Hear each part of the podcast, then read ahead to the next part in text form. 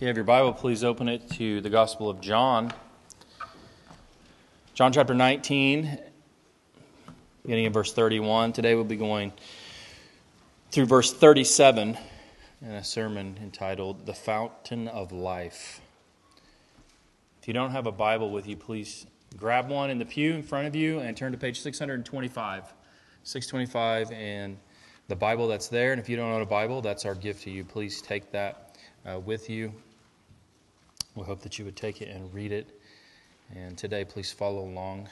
John 19, 31 through 37. If you found your way there, please go ahead and stand as I read this text. This is the word of the Lord.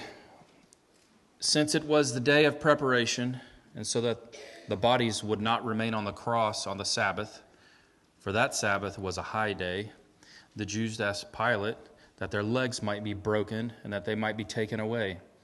So the soldiers came and broke the legs of the first and of the other who had been crucified with him. But when they came to Jesus and saw that he was already dead, they did not break his legs. But one of the soldiers pierced his side with a spear, and at once there came out blood and water. He who saw it has borne witness. His testimony is true, and he knows that he is telling the truth that you also may believe. For these things took place that the scripture might be fulfilled. Not one of his bones will be broken. And again, another scripture says, They will look on him whom they have pierced. Says the word of the Lord. Please be seated. He chose poorly is maybe my favorite movie line he chose poorly. Comes from Indiana Jones and The Last Crusade. Indiana Jones and The Last Crusade. Now, this movie is about the archaeologist, uh, Indiana Jones, and the professor of archaeology. And on this particular quest, he teams up with his father, who he's been estranged from for a while, only to discover that his dad has been on a lifelong journey to find the Holy Grail. And the Holy Grail in this movie contains these uh, legendary mythical properties that anyone who has the grail and drinks of this grail they would live forever. Uh, the holy grail is the cup that uh, jesus gave to his disciples to initiate the lord's supper. And also apparently uh, the legend is that joseph of arimathea caught his blood uh, at the cross in this cup. And so if anyone would drink of this they would live forever and the line he chose poorly comes when one of the, one of the main characters, Walter Donovan, uh, who there's a surprise twist surrounding his character, but he's there uh, kind of at this uh, temple of the grail, and he's got to make a choice between all of these cups.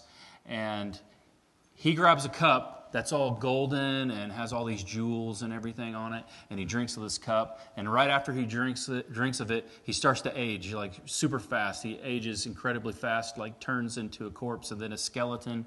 And then next thing you know, his body's blown away to dust, nothing.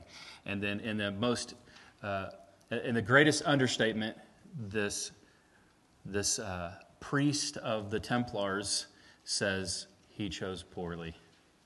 And I, just, and I just love that line. He chose, he chose poorly. And our text today, in my mind, I was thinking about this, contains the real Holy Grail.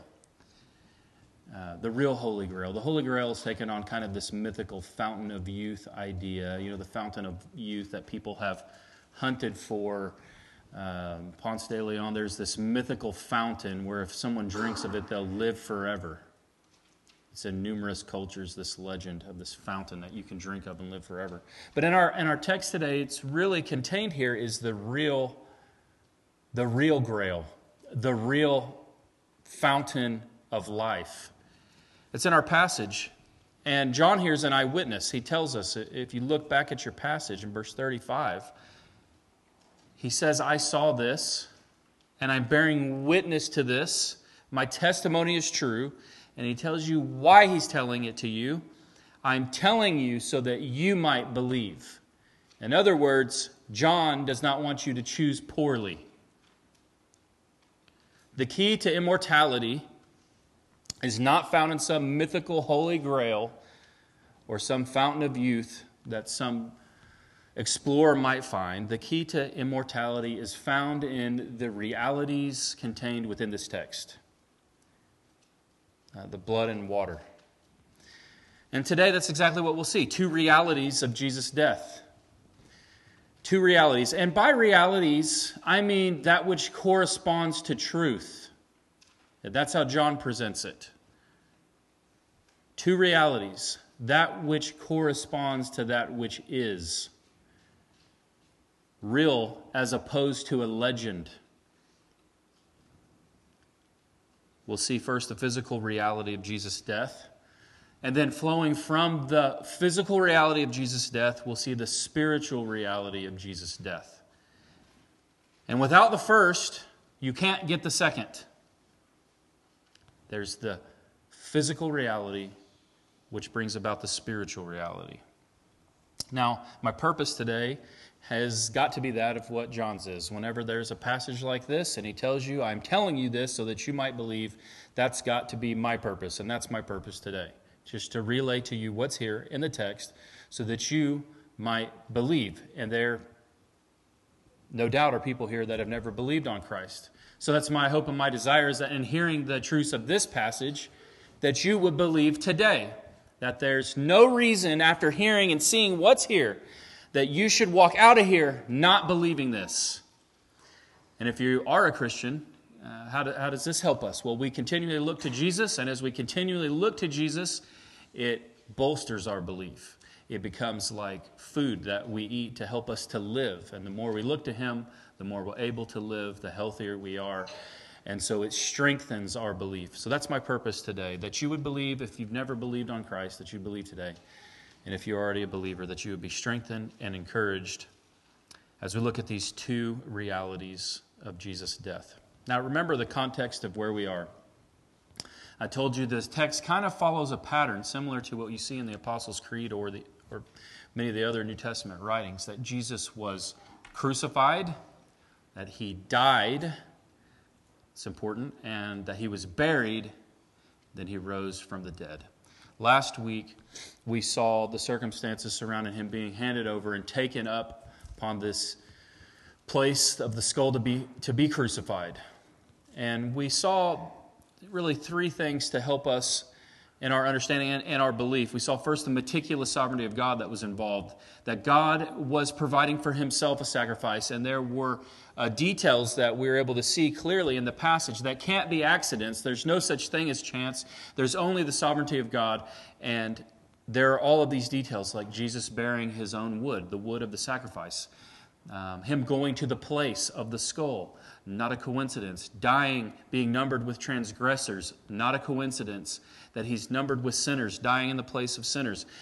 Even what Pilate writes in his own malice that Jesus is the King of the Jews. God has caused Pilate to become a prophet, proclaiming the good news to the world. And then lastly, the soldiers throwing dice for Jesus' clothes. That all tell us that there, there is a meticulous God who is sovereign over even small details, providing a sacrifice for himself. And we saw the perfect love of Jesus, how even in his most gruesome time of agony and pain, he is loving his mother even to the end. He's providing for her, he's honoring his father and his mother. And we got a picture of this new community that Jesus builds in his cross work. It's a closeness amongst his people that transcends even blood family relatives, that the family that we have in Christ is closer than even blood. Then we saw the finished work of Christ, that Jesus was actually accomplishing something when he died. He wasn't potentially doing something, right? He, he wasn't making people savable when he died, that he was actually dying to save people. And he himself believed it, and that's all that matters, is what he believed about what he was doing, and he believes he was dying for sinners. And he accomplished that work. It was finished. And so now today we come off of this as Jesus is given up his spirit to his Father. He's died. We now move into our text to these details recorded by John, these two realities of Jesus' death, which are going to help us to believe. So, the first reality today the physical reality of Jesus' death. The physical reality. Now, in this section, if you take notes, it may be helpful to have um, some substructure in your notes around three words hypocrisy, brutality, and necessity. So, the physical reality of Jesus' death, we're going to look at its hypocrisy, brutality, and necessity. So, first, hypocrisy. Verse 31, if you look back at your passage, our details are they're told to us that it was the day of preparation. And since it was the day of preparation, so that the bodies would not remain on the cross on the Sabbath, for that Sabbath was a high day, the Jews asked Pilate that their legs might be broken and that might, they might be taken away. So this is uh, the day of preparation. And any, any day before a Sabbath is a day of preparation, but this one in particular is special because on this year at this time, the Passover is landing on a Sabbath day. And so it's like a double Sabbath. And this is a special day of preparation. It's a Sabbath. And, and these leaders of the Jews, of course, you know in their mind what they are. They are doers outwardly of the letter of the law. and they want to maintain that outward holy appearance, and they don't want to defile the Sabbath. And so they say, We've got to honor the Sabbath, and we've got to keep this day holy. And we can't have Jesus dying on the cross later and hanging on the cross the next day. Because if he does, we're going to defile this land. God has told us in his word in Deuteronomy 21, 22 through 23 that if we execute someone and hang them on a tree and we leave him up overnight until the next day, the land will become defiled. So in their mind, they think they could defile the, this holy Sabbath by leaving Jesus' dead body hanging on a tree. This is what Deuteronomy 21 22 says. If a man has committed a crime punishable by death, he is put to death, and you hang him on a tree, his body shall not remain on, on that all night on the tree, but you shall bury him the same day, for a hanged man is cursed by God. You shall not defile your land that the Lord your God is giving you for your inheritance. They're worried about God's cursing them, cursing the land and cursing their Sabbath day if they're to leave Jesus' dead body up overnight, because that day is a high day. And their hypocrisy cannot be more plainly revealed in this one detail. All the while they're concerned about keeping this day a holy day, they are not at all concerned that they have participated in a predetermined plan to carry out a false trial and murder an innocent man. They're killing or killed, he's already died. They have killed an image bearer of God. And they're concerned that God might be upset if they leave his body up too long. They're hypocrites. They want to follow God's law to the T if possible. Meanwhile, they totally neglect the most glaring and obvious hypocrisy, which they have now made themselves murderers. John Calvin says it this way As is usual with the case of hypocrites, they direct their whole attention to small matters and yet pass by the greatest crimes without any hesitation. For in order to a strict observance of their Sabbath, they are careful to avoid outward pollution and yet do they not consider how shocking a crime it is to take away the life of an innocent man? And of course, we've already seen this in their unwillingness to even go inside the house of a Gentile. Meanwhile, they're conspiring to kill Jesus. And now it's revealed to us yet again the hypocrisy. And what we ought to take note of is maybe not so much the hypocrisy of the leaders of the Jews, but what it reveals to us about human nature. And that this is the way that we are in our human nature. For to some degree or another, we are all hypocrites. We often, if we are honest with ourselves, like to be observed being something we may not truly be. We may keep the letter of the law and be good Christians publicly, meanwhile, in the privacy of our own homes, or when no one is even around, we may be something entirely different. We ought to be aware that this is uh, not simply a sin of the people that crucified Jesus, but it is a common sin of all men. And one of the reasons Jesus is actually dying here on the cross It reveals again, over and over again, our human weakness. In so many ways, John has done it. And again, he's done it again in showing us in the stark reality of a religious person who literally they, they will strain a gnat and swallow a camel. The hypocrisy of it all. You can't miss it. There's also the brutality. The details of the crucifixion are not really spelled out for us in the Gospels.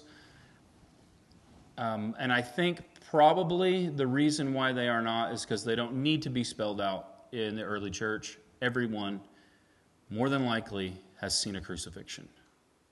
The Romans crucified people at an astounding number. And more likely than not, everyone in the early church had seen a crucifixion. But we, we haven't, right? We haven't. We don't really know about it. The little trinkets that are made of Jesus or the paintings don't really capture its brutality. But we need to understand the details of it, so I'm going to explain it. Uh, but only for these reasons, not because of uh, I want to do it. it. It's something incredibly, I think, if you love Jesus, even painful to think about. But for these reasons, I think we need to understand. Number one, it demonstrates the incredible cruelty of man. This is the most horrific way to die, I think, ever created by man. I think if you look through even medieval history, the ways they tortured people, this has to be the most prolonged, torturous way anyone has ever died to be crucified.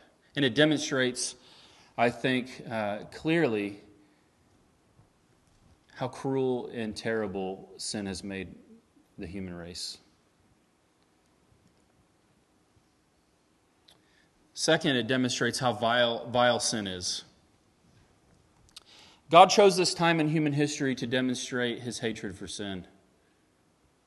There's something to be revealed in it in the cross.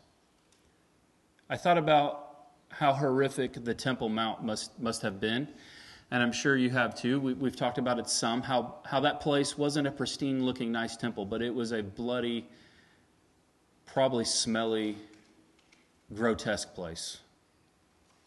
Blood all over everything, all, over the altar, all over the ground, day after day. But even that, in comparison to Jesus hanging on the cross, is, is nothing. I think then when, when we see a, a human being, an image bearer of God, God in the flesh, marred beyond all human recognition, hanging naked, exposed upon a cross. It demonstrates how vile sin is that God would choose this manner to, to reveal to us his hatred of sin. But third, it also demonstrates God's love. And that this is the extent of God's love, that he would send his only Son, whom he loves, to take upon himself this brutality of an execution for his people that he loves. It demonstrates the great extent of his love. And so we need to look at it and understand it clearly. And I think the best way to do this is to examine it through the uh, lens of a medical doctor. So I don't really just typically read stuff to you when I'm preaching, but I'm going to read to you um, a little bit. This is uh, Mark Eastman, medical doctor, examined the cross and wrote about it from a medical perspective, just so you can understand what would happen to someone when they were crucified, so that you might understand what Christ endured for us, so that we might be saved. He says crucifixion was perfected by the Romans. They didn't invent it, it was invented by the Persians, but perfected by the Romans. In the first century BC, it's arguably the most painful death ever invented by man, and it's where we get the term excruciating from.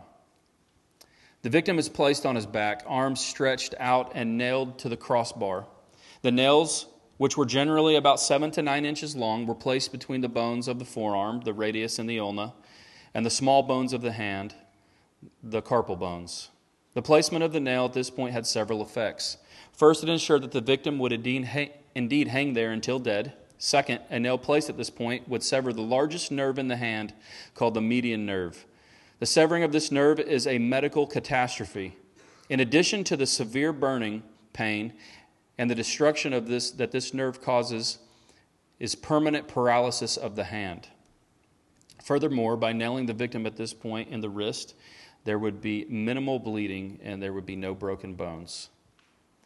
The positioning of the feet is probably the most critical part of the mechanics of a crucifixion. First, the knees were flexed to about 90 degrees, and the feet were flexed, bent downward an additional 90 degrees until they were parallel with the vertical pole. An iron spike, about seven to nine inches long, was driven through the feet between the second and the third metatarsals bones. In this position, the nail would sever the dorsal pedal artery of the foot, but the resulting bleeding would be insufficient to cause death.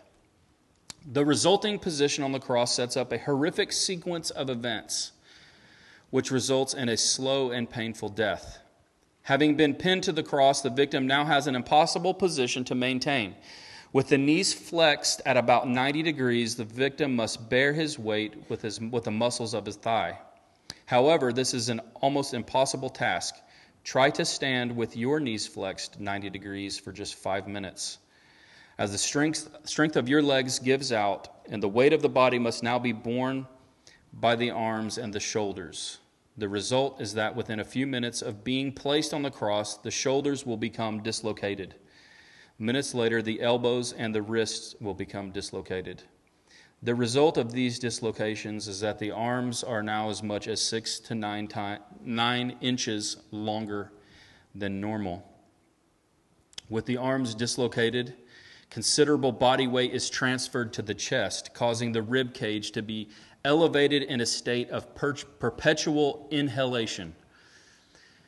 Consequently, in order to exhale, the victim must push down on his feet and allow the rib muscles to relax and the chest wall to be lowered. The problem is that the victim cannot push very long because the legs are extremely fatigued. As time goes on, the victim is less and less able to bear weight on the legs, causing further dislocation of the arms and further raising of the chest wall, making breathing more and more difficult. The result of this process is a series of catastrophic psychological effects. Because the victim cannot maintain adequate ventilation of the lungs, the blood oxygen level begins to diminish and the blood carbon dioxide level begins to rise. The rising CO2 level stimulates the heart to beat faster in order to increase the delivery of oxygen and the removal of CO2.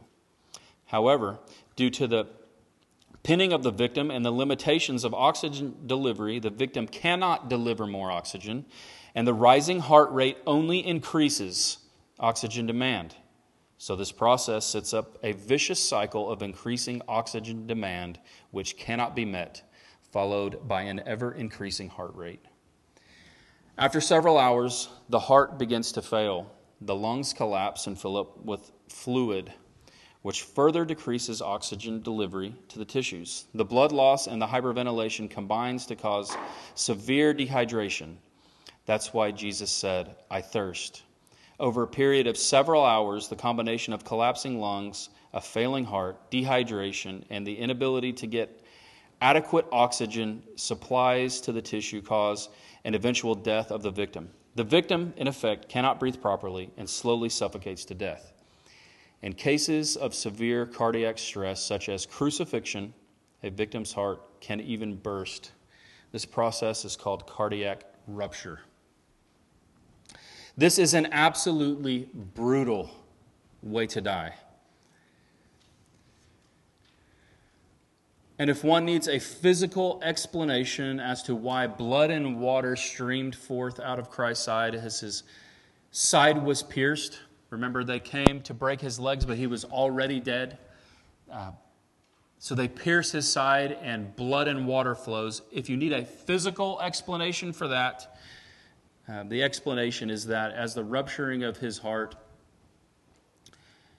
the, the fluid sac around his heart, and the, the mixture of blood which was already beginning to separate, because if you've been dead for a while, the fluid of your blood will begin to coagulate and separate from water. And this doctor says, as his side is pierced, the spear is, thru- is thrust into it and pierces his heart. The already uh, separating fluid as well as the fluid that surrounds the, the heart, came forth in water and blood. And I found it interesting that Dr. Martyn Lloyd-Jones, he theorized this was the cause uh, a long time ago.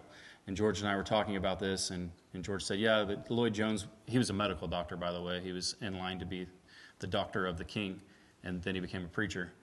He was like, But that was a long time ago. There's more technology now. And this is the same explanation that people come up with is that um, Jesus had already been dead when he was pierced. His blood, his heart had ruptured, and the blood was separating from the water.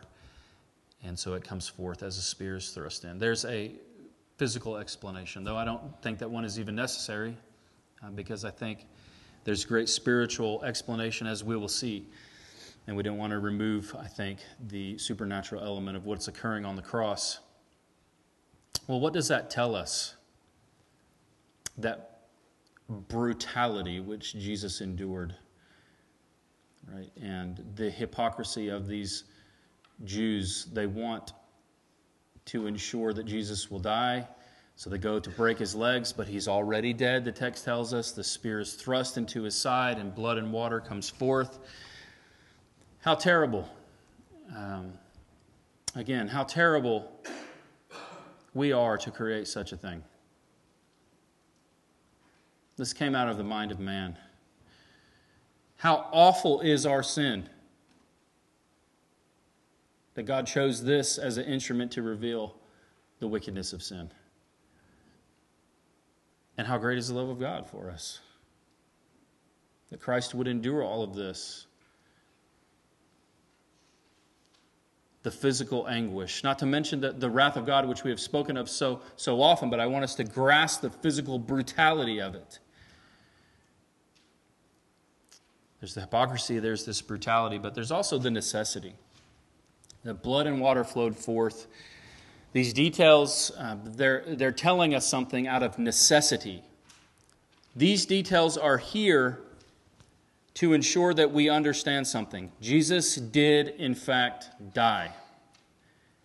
He died. It's a powerful testimony to it.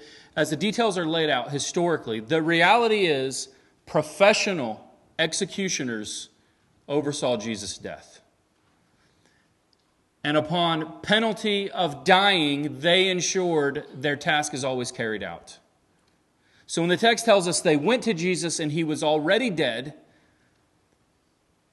and they thrust a spear into his heart, and blood came out, and these Romans felt it was okay to take him down from the cross, we can be assured Jesus was not only crucified, but he died. And it's a necessary detail. Because in John's day, there was already growing several heresies surrounding Jesus' crucifixion.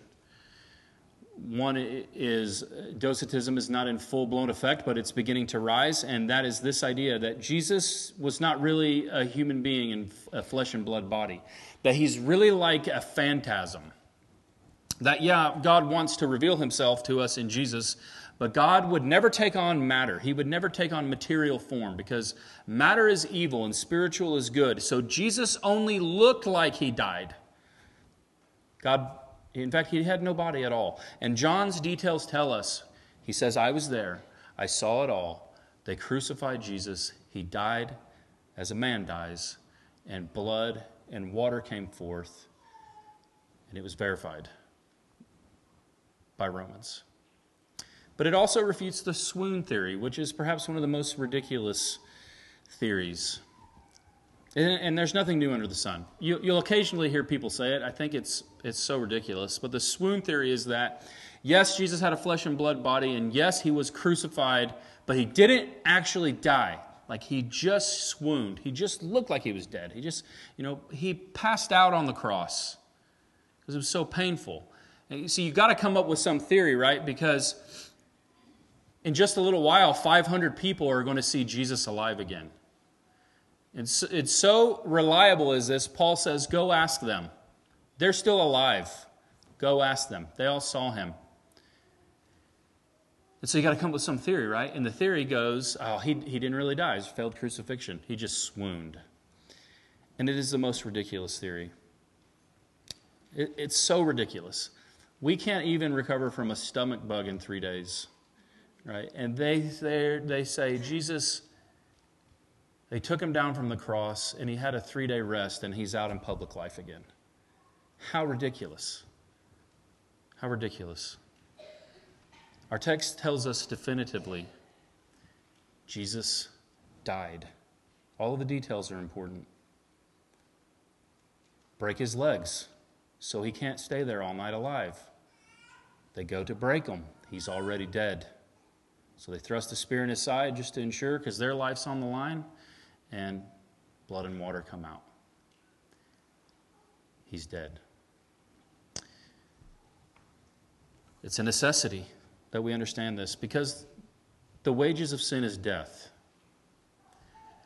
And if Jesus didn't die, then we're still dead in our sins.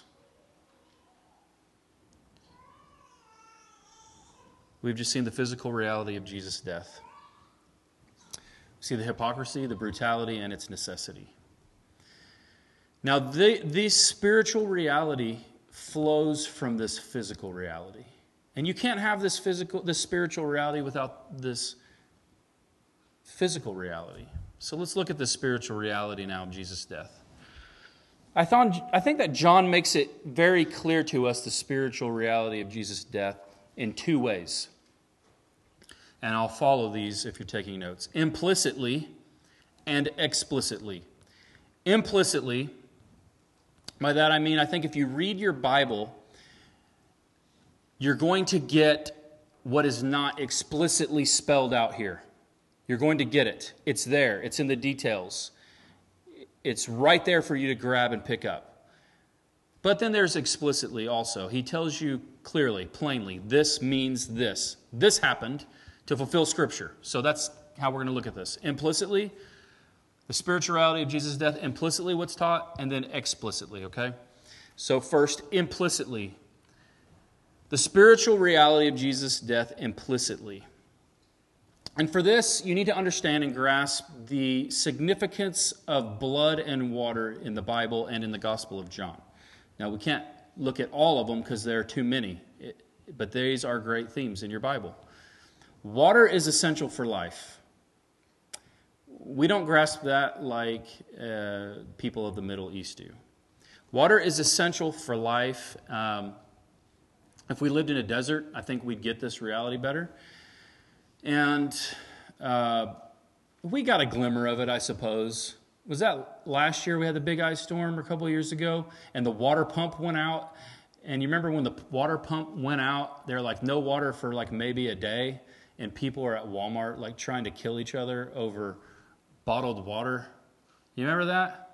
People just lose their mind. Well, imagine you live in the desert and you don't have water and you like pray to God to give you water or you'll die. Water is essential to live, and that's a massive theme that we have in our Bible. In Exodus 17, we get a picture of this. So in Exodus 17, God has rescued his people from Egypt, and they are in the wilderness, not so subtly called the wilderness of sin, if you read uh, Exodus 17 not so subtle, the wilderness of sin. And there in the wilderness, they start to grumble. Now, they've already grumbled one time for food, and God's miraculously provided for them food to eat, manna.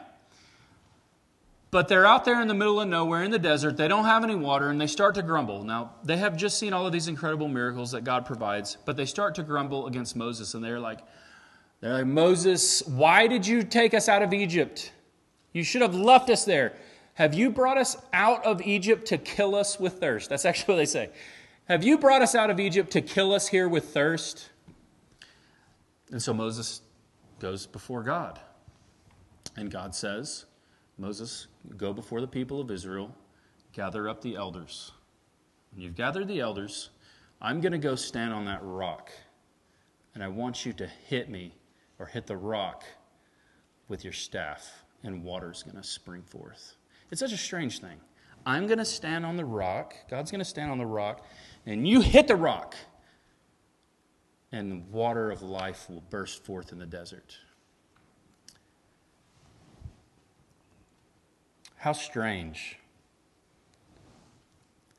Eh, but not strange.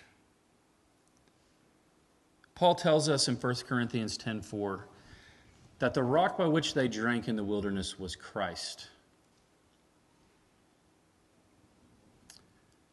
And here in our text, we have God hanging on a cross in this sin filled wilderness of a world. He's struck by man, and the water of life comes forth. It's implicit, but I think it's clear. His side is pierced, and water burst forth. And of course, the water symbolism is all throughout John, and John, uh, Jesus is talking about it readily in many places. He tells the woman at the well. Remember, Jesus comes down to the to the well, and this the Samar- this woman of Samaria is there, and she comes to draw water. And Jesus says, "Give me a drink." And she's like, "What are you doing, talking to me? You're a Jew, Samaritan. How do you ask me for a drink?" And Jesus says, "Woman, if you knew who you were talking to, you would ask me for a drink."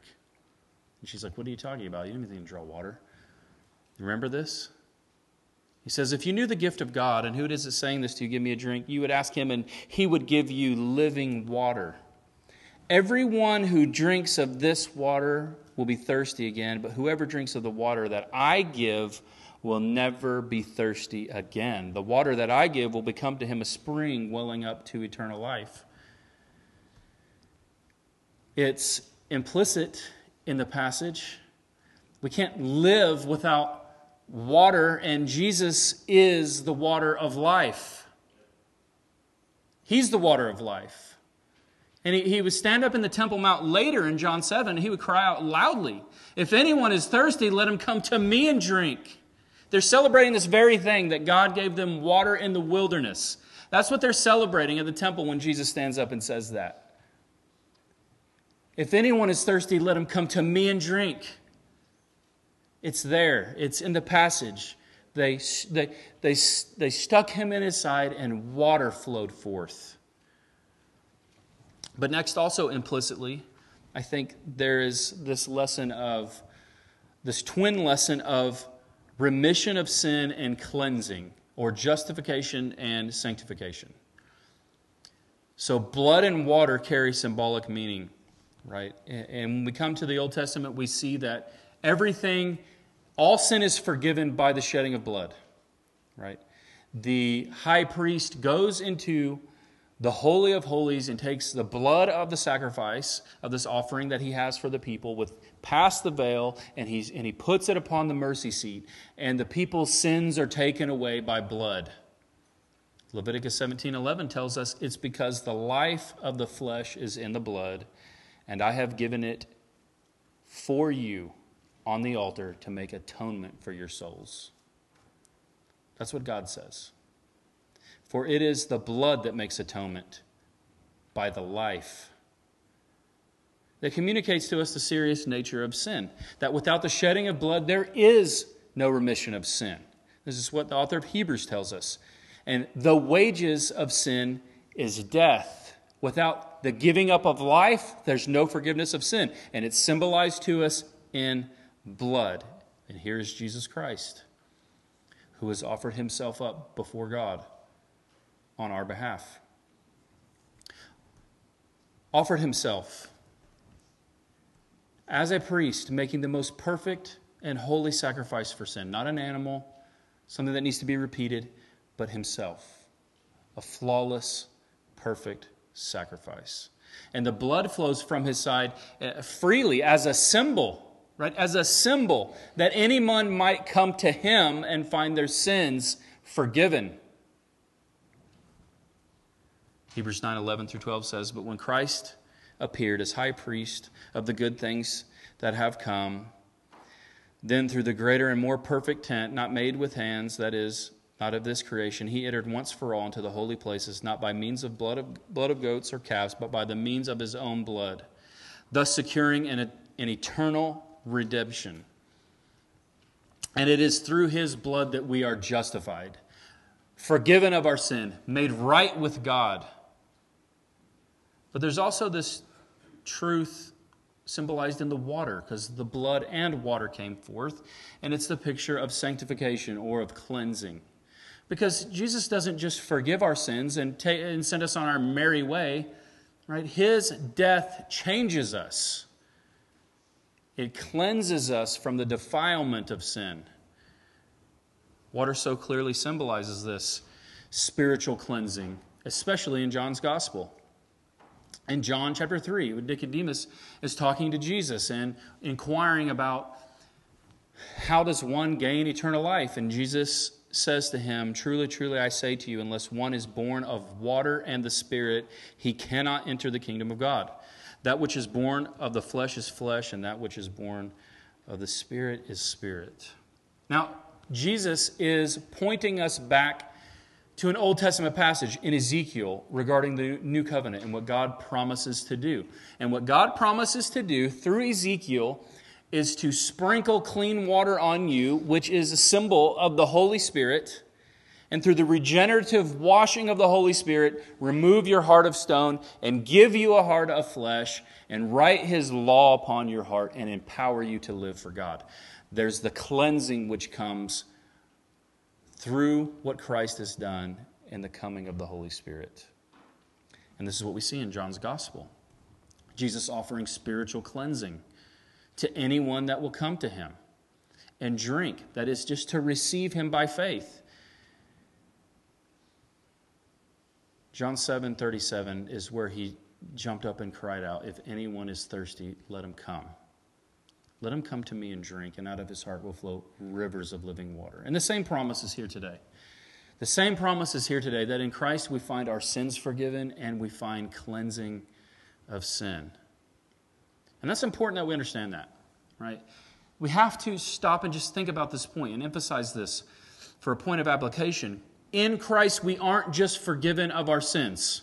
We are transformed and washed and made new by the power of the Holy Spirit. And it is symbolized by water, the cleansing. He cleanses us of our guilt and all of the effects of sin. And sin carries with it a heavy baggage. Even if you haven't personally done the sinning, sin contaminates and carries heavy baggage. I was reminded of it this, just this past week.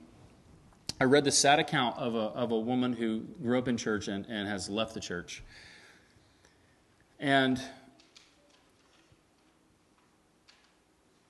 she heard, I think, probably law preaching all the time, is, if I, if I can discern what she wrote. She heard a heavy dose of the law without the gospel.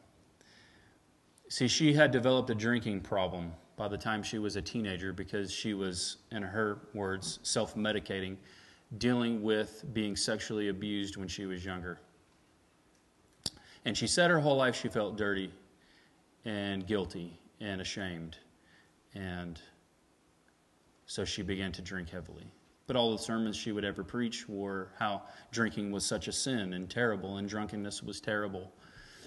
And so eventually she just left the church. And while drunkenness is a sin, for sure, I think what is the sad reality of this is there was, there was nothing balanced out in her life, and she never learned that Christ cleanses us from all sin. And by that, I mean that sin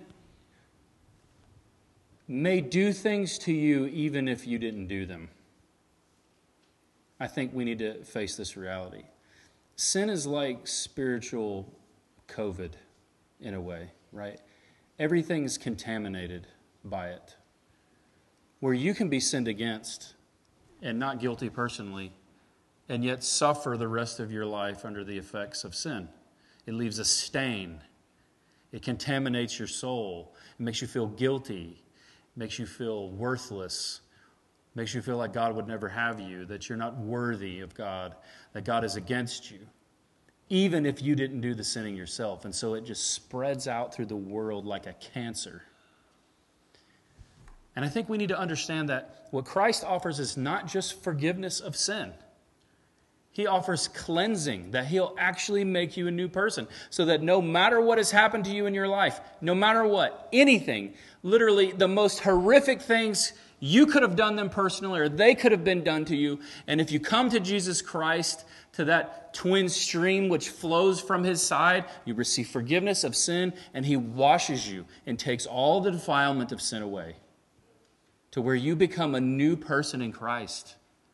If anyone is in Christ, they are a new creation, and they're gone, and he takes it away. And it's all because of his work.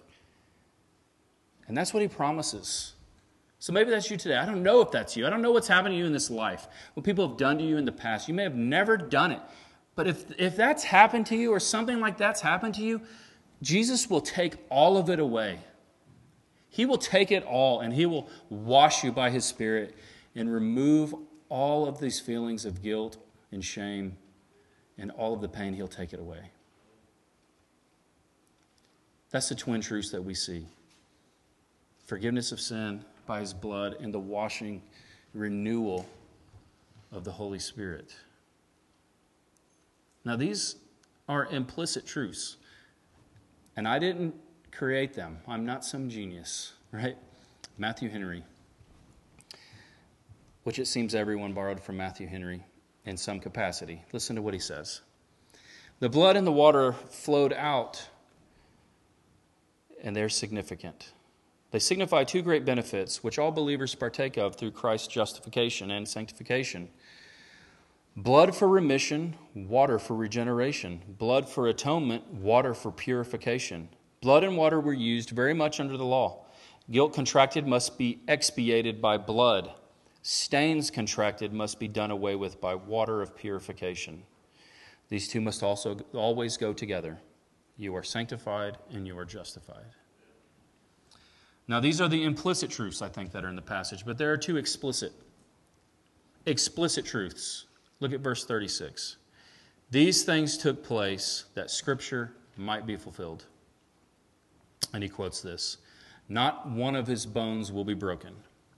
Now, this cues us back into uh, a major theme of Jesus' life that has been captured by John already numerous times that Jesus is the Passover Lamb of God.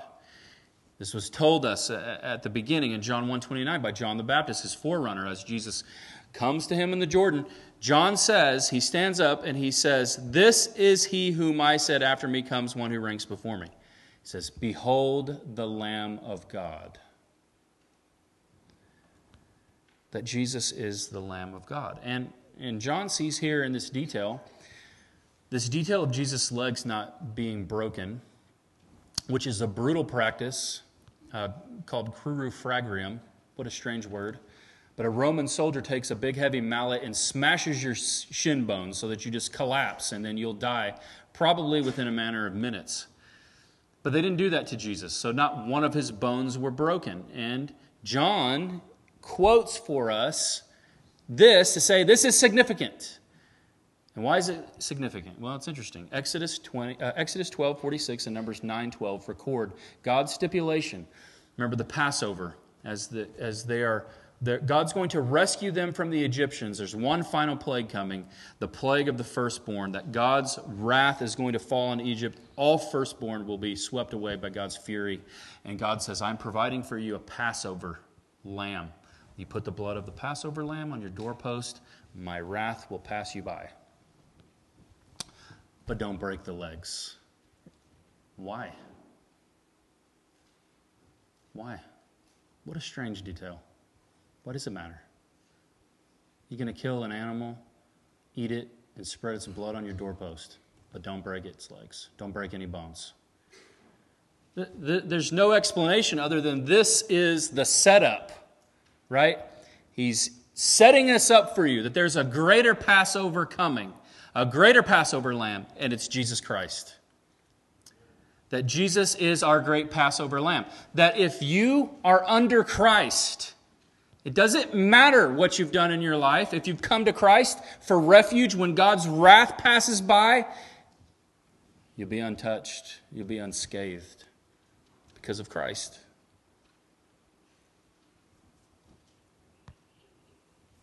And it, and it doesn't matter. There's this, the D.A. Carson has this great little thing on this. I can't even remember how it goes. But just think about being an ancient Israelite and the Passover is coming. You mean that people are like, is this, this is really what we do? We just get under this blood and, and God's like, there are various levels of faith involved, right? There are various levels of faith. There are people who are like wholeheartedly sold out and their allegiance to Yahweh. Then there are others who were like, you know, that's, that's, that's, that's an odd thing, but he said to do it, so I'll do it. And, and they were all safe. And there are Christians like that. There are Christians that are sold out, their faith is rock solid, and there are others who go through life all shaky. They're like, man, I, they just struggle with it. They say, but God said it, so I, you know, I believe what God said. And it, does, it doesn't matter where you are on that spectrum. If you're in Christ, God's wrath passed you by. That's the beauty of Christ as our Passover lamb. And that's explicitly here in the passage. That's not implicit. He's telling us this is God's Passover lamb. There's one more explicit truth. And it comes in this phrase, they shall look on him who they have pierced. We read this passage earlier. This is from Zechariah's longer section in Zechariah 12 and 13 about uh, this reflection upon the poor and terrible state of Jerusalem.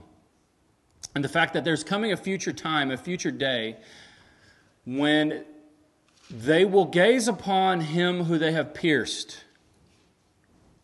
And because of this time, on that day there will be a fountain opened for the house of David and the inhabitants of Jerusalem to cleanse from sin and uncleanness. Zechariah 13:1. But if you go back to Zechariah, something interesting in this passage. In Zechariah 12. Who are they looking on whom they have pierced? Is, not it odd to look and see in, in 1210? They will look on me, on him whom they have pierced. Who's speaking? Who's speaking in this passage? God is speaking. They will look on me.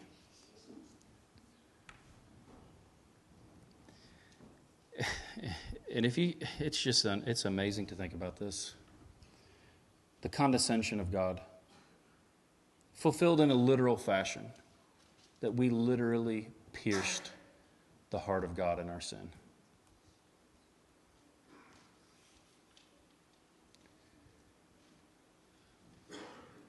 Uh, it, it'll render you speechless.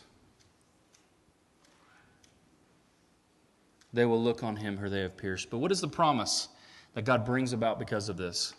On that day there shall be a fountain opened for the house of David and the inhabitants of Jerusalem to cleanse them from sin and uncleanness.